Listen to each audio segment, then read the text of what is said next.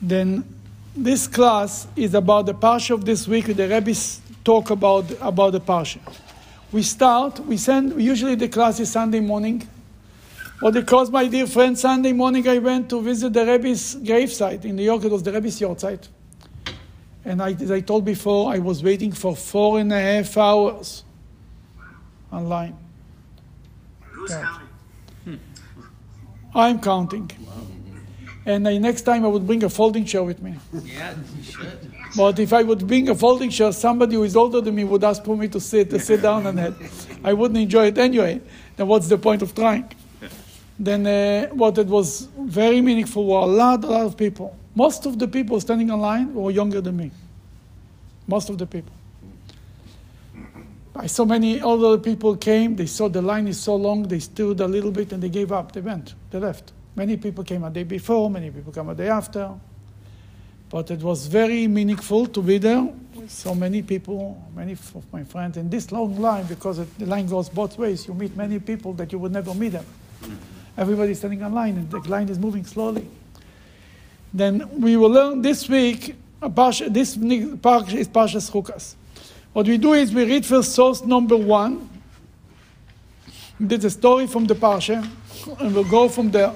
Ask from Dr. Orchen to read source number one. They traveled on from Hor Mountain by way of the South Sea to bypass the Edomite territory. The people began to be- become discouraged along the way. They got, they went around from Morar. It was too many bad things happened there in this until we came to this point. The Jewish people. That was 39 years later. That's already. You see, Parshas Koirach happened 39 years before. After the, the earth opened your mouth, it was quiet in the desert for 38 years. Nobody was moving. Right.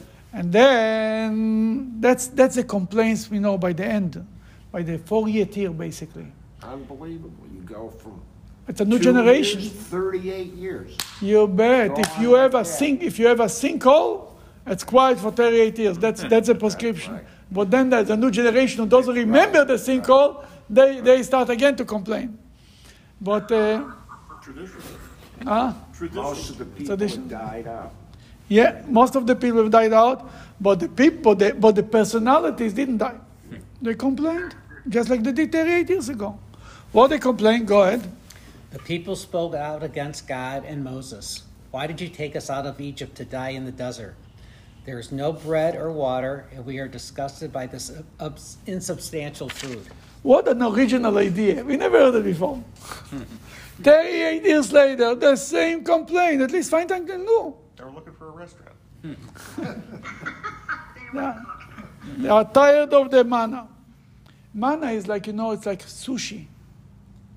It's like you, you prepare it without a kitchen, you know. It's, uh, it's schwach, it's the same thing. Maybe sushi is better, I don't know. I can imagine you get bored of that after 38 years. with an S, right? Ah. Sushi with an S. Not a Z. No, not the same. You, I hope you don't get tired of this. Go ahead. God sent poisonous snakes against the people. They bit the people, and many Israelites died. Many people, yeah, there's po- po- poison snake. The people came to Moses and said, We have sinned by speaking against God and you. Pray to God and have him take the snakes away from us. Moses prayed for the people. Moses prayed for the people right away. The snakes came and attacked them, and many died. Moses prayed right away to the people. They were complaining to him. They were com- they were fighting him. Didn't hold the God for a second, and that's going to be the whole discussion. Go ahead. God said to Moses, Make yourself a snake and place it on a pole. Anyone who is bitten shall look at it and live. Moses made a Basically, what should he make? He should take a, a snake on a pole, tall pole, and make it like a snake. You know, that's the picture that we have on the medical. It's uh, caduceus. Kedushas? Yeah. That sounds like a Jewish word. Kedusha. Kedusha? Okay. Greek Jew. Greek Yeah, Greek Jew, probably. And they make it, now it became an idol thing. I think it was became a, a Christian symbol. Then it's not such a Jewish, but it's originally comes from the Bible, yeah. Okay, what did, did Moses did? Moses made? Moses made a copper snake and placed it on a pole. Whenever a snake bit a man, he would gaze at the copper snake and live. If you picked up his eyes and he looked on the copper snake, he was killed. Why? Because when he lifted up his eyes and he remembered God, he didn't put- look on the snake only. He lifted up his eyes and he remembered the above. And he remembered God, then he lived. It's the same analysis in the Amalek fight when The they were raised- same, raising the it's all about the same thing. It's just different symbols. And what's a mezuzah to remember God, and what is tefillin is to again to remember God. It's all items and ways and and you know it's written in a shul should be big windows. Why? You should be able to see the sky. That's why we don't have here uh, stained glass windows. Second reason. Uh, that's a by the way that it's cost a lot of money, but that's not the real reason. the real reason is because we need to see the sky. Get all these like Taylor Road Synagogue you- All the stained stained glass, glass. they cover up a shame from your eyes. everywhere, huh, from floor to ceiling. It was Yeah, it's a special thing. It's written Code of Jewish law that you need to have big windows. You should be able to see the sky and remember God. That's why we have this big window here. And that's why we don't have the stained glass. Not because we don't have the money for it. no, not forbid. Here comes Rashi. He says something very interesting. Tony, you go ahead. Moses prayed. This teaches us that when someone is asked for forgiveness, he should not be so cruel as to refuse it. He should not be cruel to refuse it. Somebody comes to say, uh, comes to you and says, "I'm sorry. Forgive me. I hurt you. Forgive me." And it says, "Don't be cruel." Rashi uses the word, "Don't be cruel and not to forgive him. Forgive him." This teaches us about Moses. This is on the Medrash, Me- Medrash Tanchume. That's another source. Go ahead. This teaches us about Moses, humility. He did not delay praying for them. It also teaches teaches the power of repentance. As soon as they said we sinned, he forgave them, teaching us that one should not be cruel without forgiveness. Similarly, the verse states Abraham prayed to God, and God healed Abimelech and his wife. Okay, he says that that the Medrash is, is elaborating a little about it more, and he brings an example. Where we see another example that somebody had forgiven a person in the Bible, where else we see an example of somebody forgiving? Joseph. Joseph. Joseph, yeah, Joseph and the brothers, yeah, he forgive the brothers. But here is one example that the Medrash brings from before Joseph. Abraham, as he going to learn the story about Abraham in the text, Judd, go ahead. Oh, you know what? First, I want to tell you an amazing story. Her the Maisa was once a Hasidic Rebbe. A Chassid came to his, some Rebbe in Europe to ask a boche for children.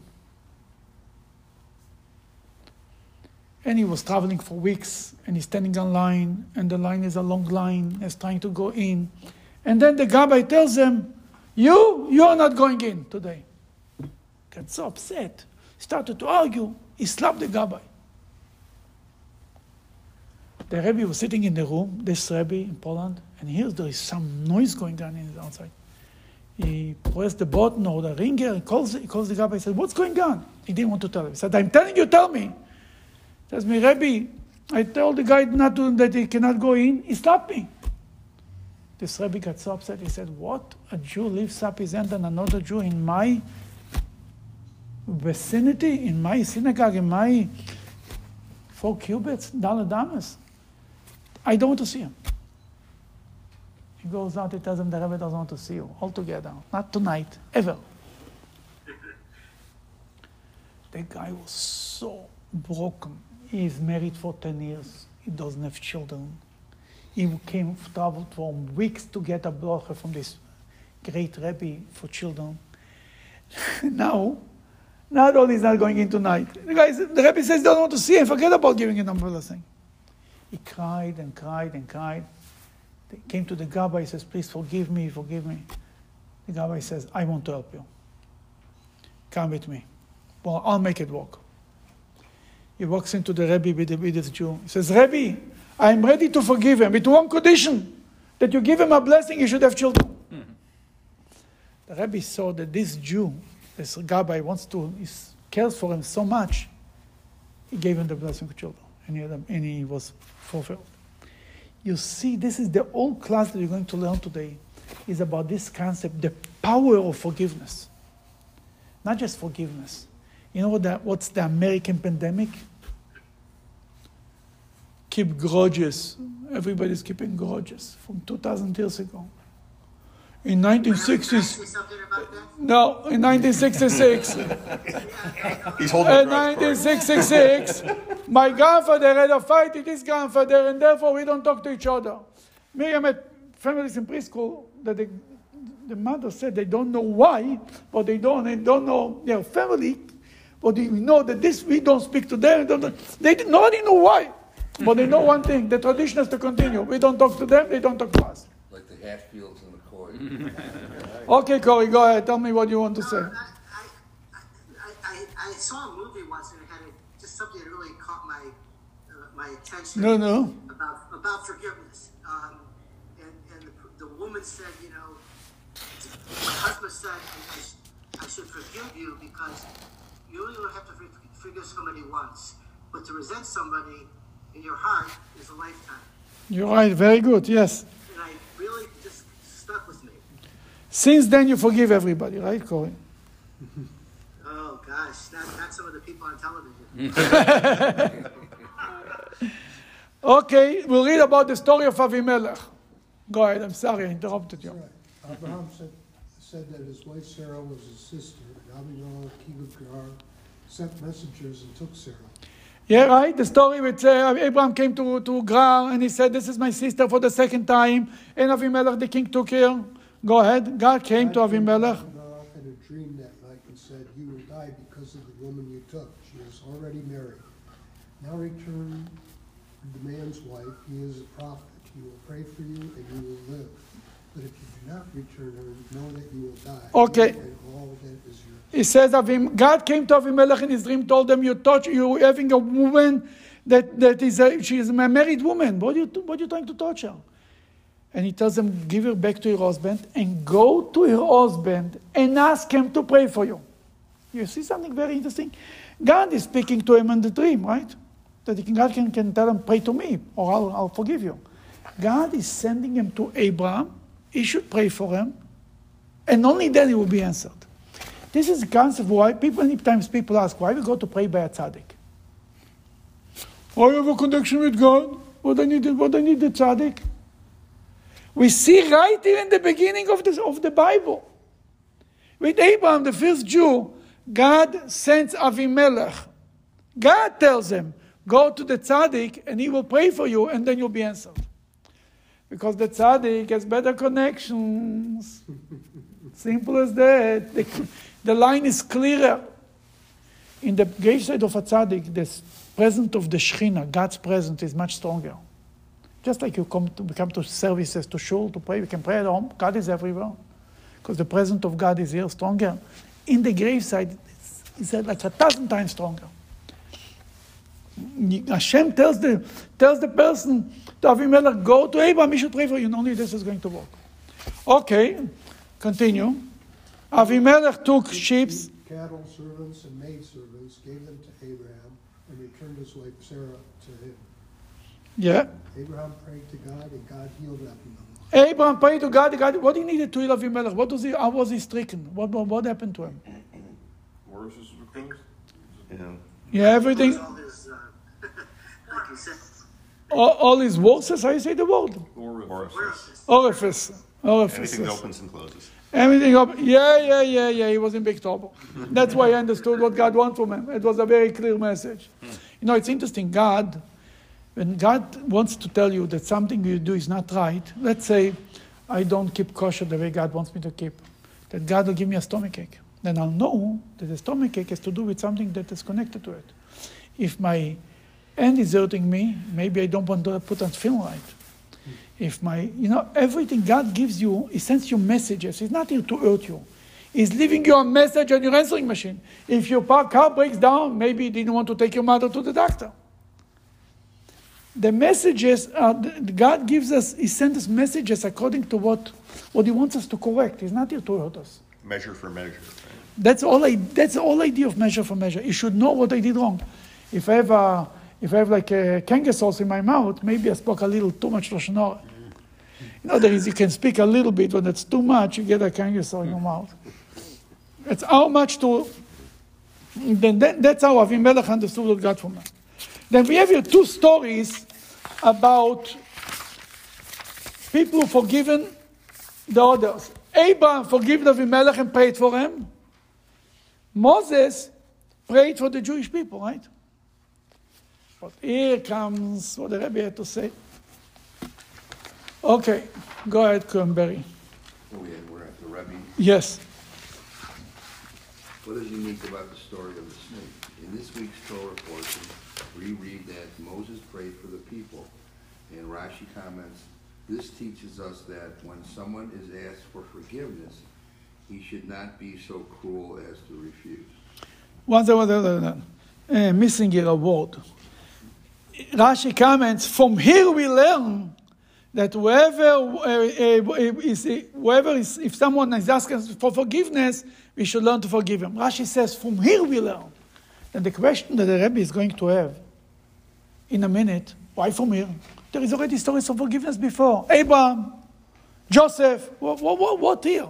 What's here more than before? That's the question. Mikan, why from here? This teaches us, like from here we learn. Okay, continue. This raises a question in previous Torah portions. We read about several incidents where the Israelites disrespected Moses, and he nevertheless prayed for them and tended to their needs. What is unique about this story that caused Rashi to say, this teaches us This teaches us, from here we learn. Yeah, go ahead. a new novel concept that we should not be so cruel as to refuse forgiveness when requested. We saw Moses act similarly on several occasions before. Moses had forgiven the Jewish people a thousand times. The golden calf. Why not? Moses complained and Moses forgave him. Moses prayed for them, for God, right? Then what is this? From here we learn the concept of forgiveness. And what we did until now, we didn't forgive a thousand times. That's the question. Okay, um, you want to continue, Mrs. Jaffe? This question is bolstered upon reading the source of Rashi's commentary in Midrash Tanhum. The Midrash adds, similarly, the verse states, Abraham prayed to God, and God healed Abimelech and his wife. Abraham behaved the same way, choosing to forgive as soon as he was asked. Why does Rashi maintain that specifically this story of Moses teaches us this? The Medrash alone that Rashi brings, Rashi as a source. Rashi lived 900 years ago. He takes all of his commentaries, 99.9.9, from the Talmud and from the Midrash, Med- Medrash, right? Then he basically, he knew the whole waste, the whole, everything, and he took the right line from whatever he felt to be the right line to this place. He took this commentary from the Medrash. And Medrash is a little bigger. And he, in the Medrash, when he speaks about it, it says, just like Abraham. Rashi adds, from here we learn. Why Rashi decided from here we learn? Was Abraham's story is not good enough for forgiveness? What is here more than the original story? That's the question. Than the story of Abraham, than the story of Joseph, than the story of Moses forgiving other times. What's unique about this story? Because Moses, they kept hitting him over the head and he still kept forgiving. That's a good point, but you know, you say, no, you- you can- basically, the Rashi should say, if this is the case, Rashi should say, by the 20th time, Moses still forgives them. You can really learn that what forgiveness is all about. Furthermore, The story of Abraham is a better choice for two reasons. A, the kidnapping of Sarah by Abimelech is a greater offense than the gossip spoken against Moses, and nevertheless, Abraham forgave him. B, when Abraham prayed for Abimelech, God healed him without any preconditions, but when Moses prayed for the people, there was a process. The bitten person needed to first look at the copper snake. then he says uh, the story of Abraham is actually a better story. What's, what's worse, complaining about Moses or taking Abraham's wife? That's much more serious. He took Abraham's wife. Abraham was ready to forgive him is greater than what Moses had forgive the, uh, forgive the Jewish people. Number one. Number two, says there, Abraham prayed for him and forgiven and finished. Here, the Jew wanted forgiveness It was not enough that God prayed for him, that, Abraham, that uh, Moses prayed for him. He had to lift up his eyes, look on the snake, the metal snake, and only then he got forgiveness. Then it was Abraham's story is even better. Then why is it? here is the place that we learn forgiveness? Why here? That's the question. Okay, source number three. Um, you. God spoke to Moses, saying, Make yourself two silver trumpets out of beaten metal, and use them to assemble the community and to announce the commencement of the journey. Oh, okay. What was going on? We learned a few weeks ago about God told Moses to make himself trumps, trumpets, right? He told them, Make for yourself two silver trumpets. Okay, continue. Uh, when both are sounded, the entire community shall assemble at the communion tent entrance. If only one of them is sounded, the princes, the leaders of thousands in Israel, shall come to you. You see, it was before cell phones. He needed a way to know how to call people. If both trumpets are sound, you know that everybody should get together. If it's only one, you know the leaders has to come together. Rashi says here something amazing. Make for make yourself. They should be blown before you like a king, as it says, there was a king among in Jerusalem. Go to the next line. That's the punchline. From your. Make for yourself. What means for yourself? From your own resources. You pay for it. Asay lecho mishelcho. From yours. We also we see this. That you have to, Moses had to make it from himself. The second set of, The second. Set of tablets. Ah, very good. Asay lecho. Where it's written there? Psol lecho. Chop for yourself the stones. Psol lecho mishelcho. Yeah, very good. Where else? Where else it's written this expression? Asay lecho. Where else? Where else? Not about Moses. Before Moses. And the Rebbe applied to, to this, it's the same language. Before Moses, maybe somebody on the Zoom will help us. so is it Noah and the ark? Noah and the ark, beautiful. You see somebody sitting here and actually next to me, help us. Noah and the ark, it's written, Asay er lechot tevo. Make for yourself an ark. And the question is, it took him 120 years to build the ark, according to Rashi into the Medrash, right? Mm-hmm. Talmud. Then the Rebbe once asked, 120 years? What is this? Hashem tells you to build that uh, ark. you hire a few guys and you do it. The Rebbe said that he had to make it himself, by himself. Asay lecho, you had to make it, not somebody else. Then it took him 220 years. Hmm. One, one man's man operation, it took forever. But you see this, the word asay lecho, and here also, Jeremiah, if you were Jewish, you would have hired somebody. if you know would be Jewish, he would hire somebody. There's no question about that. Because he wouldn't know how to do it. That's the point. He wouldn't know how to do it. And here, here is also written Asay lecho. Mr. Javi, you want to read the beginning of the next page? Seven. To explain Rashi's choice, we need to make the following preface. In the next verse, God tells Moses, make yourself a snake. Why was it important that he make it himself? The student will remember that earlier. Here also, when he talk about the snake, Hashem told Moses, make yourself a snake. You do it. You pay for it. And then he brings what, he, what we just learned from before. Go ahead. Sorry, the student. Student will remember that earlier in the Torah, when God commanded Moses to make yourself two silver trumpets, Rashi explained that Moses was commanded to make them with his own resources. Accordingly, when Moses is commanded here to make yourself a copper snake, he is to do so with his own resources. Aha. That he has to do it. Moses has to pay for the snake. Here, what's going on here? Not enough he prayed for him. God doesn't make a snake. He has to pay for it. They should pay for it. Who sinned? Who needs a snake? What the chutzpah is this? Who needs a snake? Why should Moses pay take out from his own account? Moses at this point was a rich man, you know, he became rich from the from actually from the tablets, the leftover from the tablets. Sapphire stone, a little bit was left over, it was for him. He became rich. That it wasn't a matter of what why should he pay for it? They did it. This is perplexing. Um, you want to read it, Shevach? This is perplexing. Moses provided the resources for the trumpets because they were for his own use, to be trumpeted before him as a king.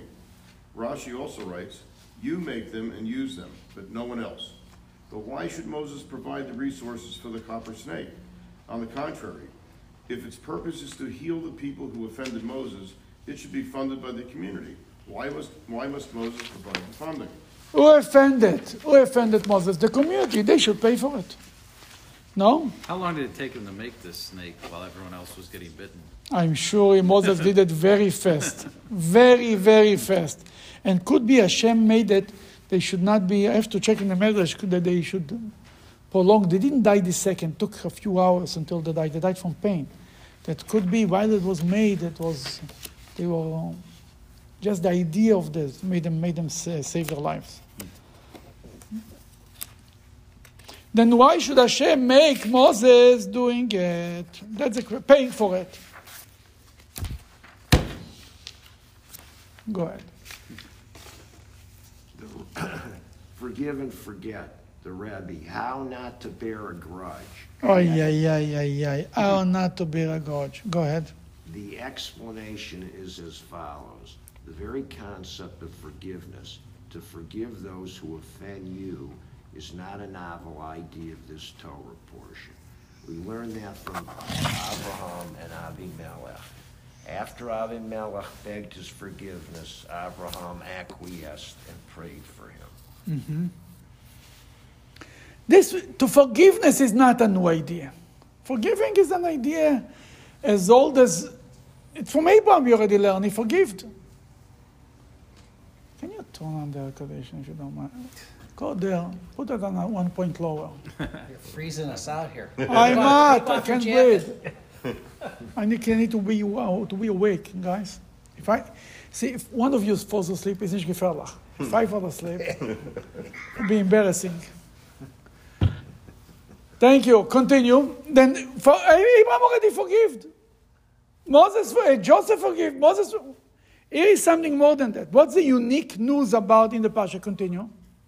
The unique factor in our Torah portion is how Moses forgave them. There can be instances where you claim to forgive the offending individual and you are even willing to do favors for him, such as pray for him, etc. However, you still retain a grudge. Ah, yeah, yeah, yeah, yeah, yeah, yeah. You know, forgive but not forget. You know that. Mm-hmm. They say that women forgive but they don't forget. That's true. I mean, there is plenty of men too. But the point is to forgive. You can forgive people, but there is a little scratch left, you know? There's a little something there. Tough to trust them. Tough to trust them on many levels. Yeah, disregard, disregard that, uh, disregard that comment. Forgiving, you see, then you can even do him a favor. If he comes and he asks you for a favor, you do him a favor. You know, you're a mature adult. The guy comes, let's say insulted you. You forgive him, he came, he apologized, you forgive him, he asks you a favor, do him a favor. But you, to say there is nothing there, that your heart is clean from a little bit of a grudge, from an insult that is still hurting you, that's a whole different level. That's what you're talking about. The sages of the Talmud, the sages of the Talmud famously praise those who are insulted and do not insult, who hear their shame and do not respond. However, even if you do not respond to the offense, it doesn't rule out the possibility of retaining a grudge while ensuring that it isn't expressed in any way. Yeah, the, the praises the, the Talmud is praising people who are forgiving, but it doesn't mean that they don't have any grudge in their heart. Here we are asking from a person for something more than that. However, however, that is a cruel form of forgiveness. You don't plan on taking revenge, God forbid, and you are even prepared to pray for the good of the offender. If so, you may as well erase all grudges from your heart. Instead of hiding your grudge, just get rid of it. Refusing to let go is a form of cruelty. This is the lesson of this week's Torah portion. When you are asked for forgiveness, don't be so cruel as to refuse. God commanded Moses to fashion a copper snake with his own resources. to teach us the importance of scrubbing our hearts clean of all grudges. God said that Moses should pay for the copper snake to heal those who offended him, to demonstrate that he bore no grudge against the people of Israel. Really, the Torah teaches us a technique how not how to clean up any grudges. When you are paying for somebody to save him from a punishment that he deserves because he hurt you, that you show that you really clean up your heart from any grudges that it's left. And that's really the hard work. God told them, pay for it. Work on yourself so hard that you don't have any anything against them. You care for them. Like the best example is with your own child. How many times the children are insulting you and hurting you and make you angry and make you you hold the grudges against them? Never. Not only this, you'll do anything to make them better, right? Because it's your child. That's what Hashem wants from us. We should feel the same feeling for another person. Not only because, and he said what he says here, it's, it's cruelty. If you, you already forgive him, then why are you going around with the grudge? Get rid of your grudge. Once I heard from Rabbi Jonathan, Rabbi Jonathan Sacks said once, he says when he had to move to a smaller apartment, he had to give, you know, people have the, you know, the mementos from his child when he was three years old, and the other child when he was even to school the first time, and the picture from there and there. He said he had to give, he, had to, he, had, he moved to a smaller apartment after he, he, he retired from being a chief rabbi. He said he had to give things away, he had to get rid of things. He says he, then he understood what means to get rid of grudges. Hmm. you have to get rid of it. You cannot, you cannot hold on to it. The best way to get rid of a grudge is when you sponsor the cure for the other person. To the person that hurt you. There's an amazing story about a chassid of the Alter Rebbe. His name was Reb Sender of Shiklov, I think. Shiklov was a city in, in Russia. When he passed, he passed away in a young age, and the Alter Rebbe came to offer condolences to his father. He told him, Tell me about him. I see his neshama is shining. Something unusual. Tell me stories. Tell me about him. He tells them, you know, a few years ago, um, their business, the father and the son had a business. They used to buy tea from Germany or from somewhere, bring it to Russia, and, and, and sell it.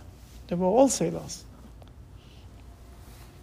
Another Jew who was uh, misnaged, you know, there was anti-Chassid. At that time, the war was big. He was also in the tea business. And he went and he, and he informed to the government they're doing something not legal and they should stop the, the buying. They already bought it, they paid the money. And but there, before the government came, they were able to, to, to hide it somewhere. Basically, the government didn't take it away from them. But while they were hiding and fighting and proving the government they didn't, didn't, didn't do anything wrong, meanwhile the tea got molded or got, got spoiled and you couldn't use it. They lost, they lost the business. They had to do another thing. Lost the business. What happened to the other guy who informed them? He tea. Somehow the government got an hold on him and took away, confiscated his tea. And he became poor too. And a short time after he became poor, he got sick. And he was on his deathbed, I think. And he engaged his daughter before that he didn't money to pay. This Chassid, that this Misnaged ruined his business, came to visit him when he was sick. Know, the guy was embarrassed. He ruined his business, and he came to visit them. Fine. What he said, a few words in the Chassid told him words of encouragement. Don't worry, Hashem will help you. When he left, they saw that under the pillow, he left a huge amount of money for his enemy.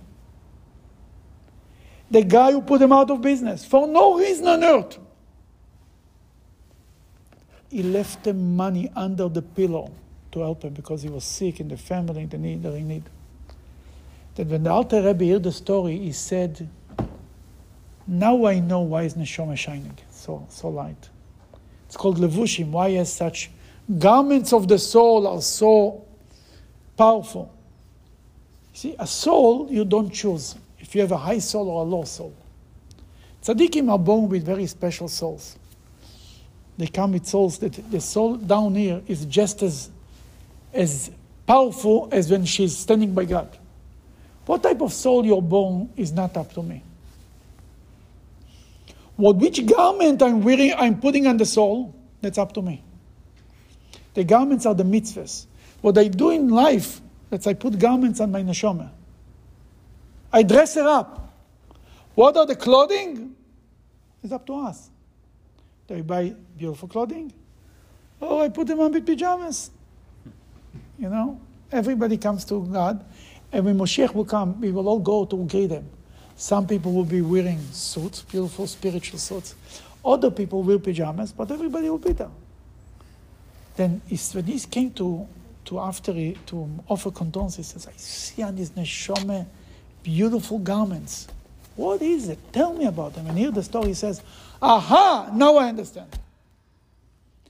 This is, the, this is what the, this message is. We learn from the story of, the, of Moses with the, with the um, snake. God told them, You pay for it. Why should I pay for it? They insulted me.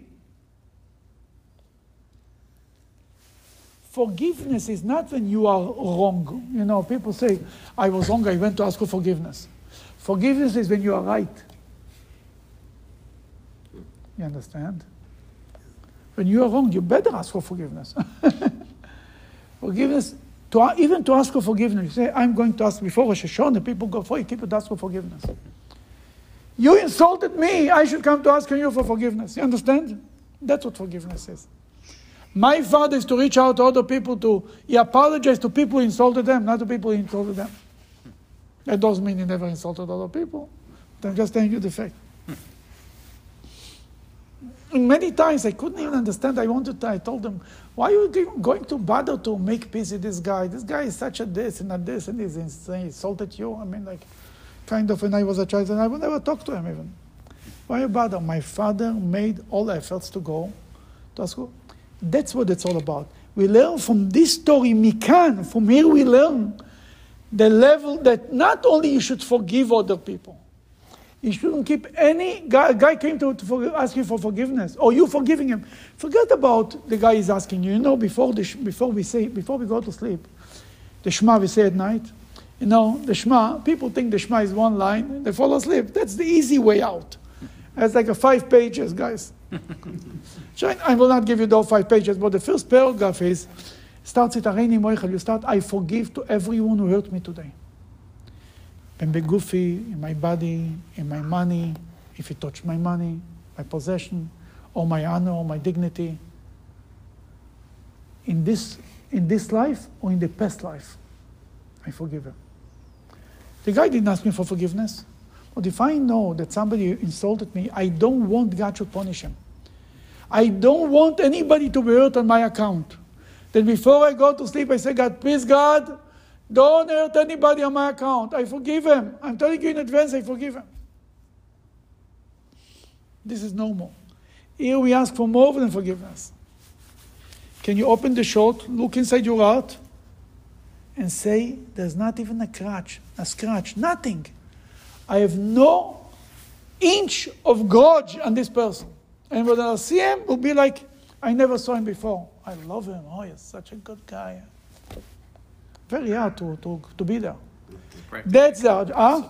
It's impossible. It's impossible. Depending on what they do. You bet that's impossible. You think the Torah is asking us to do easy things? Easy things you don't need the Torah for it. Easy, eating ice cream, you don't need the Torah to encourage us. a mikveh of hot water, going to the hot, hot, to hot tub, I don't know. Nobody needs to encourage you. It's warm, it's good, right? The Torah, when the Torah tells you to do something, it's because it's hard and it's painful. But here is the reward. Here is the. If you do it, God is doing it to you too. God is measure for measure, as I said before.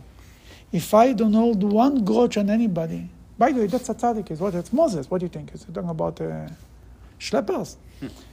Tzaddikim do not have any grudges on other people. that's what a Rebbe is. And that's why when a Rebbe prays to God, God listens to him because he's on this level that he, there is nothing, nothing there for him. It's not about him. The Rebbe had a thousand institutions, he never visited. them. It's not about him. He was not a part of the, of the conversation. When people wanted to be, Hasidim wanted to write a book about the Rebbe's life, the Rebbe was alive. They didn't know basic things. They could ask him. He, he doesn't, he was not a source for stories about them. They went all over the world interviewing people, research. Hey, knock on the door, send a letter and ask, what you're doing in Sorbonne, you were in this college or in this college? What are you doing in, in, in, in Berlin? What, was your brother, this brother? What was his name? He, it was never about him. He spoke for hundreds and hundreds of hours. Rarely he said one little episode about himself that was usually as to make a point, never about, oh, and I did. The word I didn't exist. That's a tzaddik. Then what we ask for us to be tzaddiks, not for every day, yeah, let's not overdo it, but once a year, to give, to give up an gorgeous once in a blue moon. Everybody, America is a country, everybody gets offended. The whole day people are getting offended. I was offended, you said this, I was offended, you did this, I was offended. Everybody's offended the whole day. And it's time to give up on our grudges and to start a new, fresh life.